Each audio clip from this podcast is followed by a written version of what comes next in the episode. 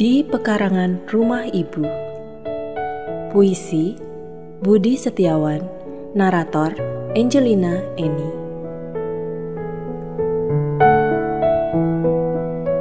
Kupu-kupu menari di udara namun tak ada bunga di pekarangan. Hanya ada pohon talas, kacang panjang, dan ketela yang kerap dihinggapi capung berwarna hijau, merah, dan hitam capung yang lincah dan tak mudah ditangkap, yang peka gerakan karena bermata majemuk. Kami pun tak bisa mengejar, cuma mengutuk. Agak jauh di timur ada pohon langsat menjulang dengan pucuknya, rajin menangkap matahari pagi. Sebelum sinar matahari itu menembus celah jendela kamar, lalu mengangkat pelupuk mata kami, menderaikan mimpi.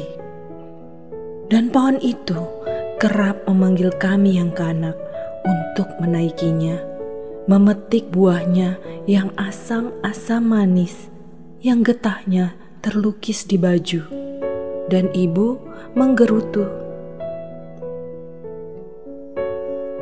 Pada siang, ayam dan entok tiduran di bawah daun talas seperti bermalas, bernaung di tempat rindang, berlindung dari sergapan hari yang meradang.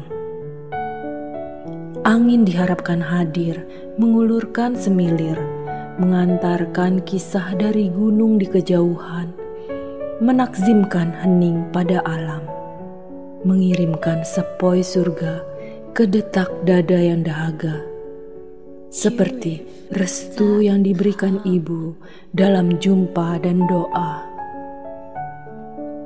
Jakarta, 7 April 2015.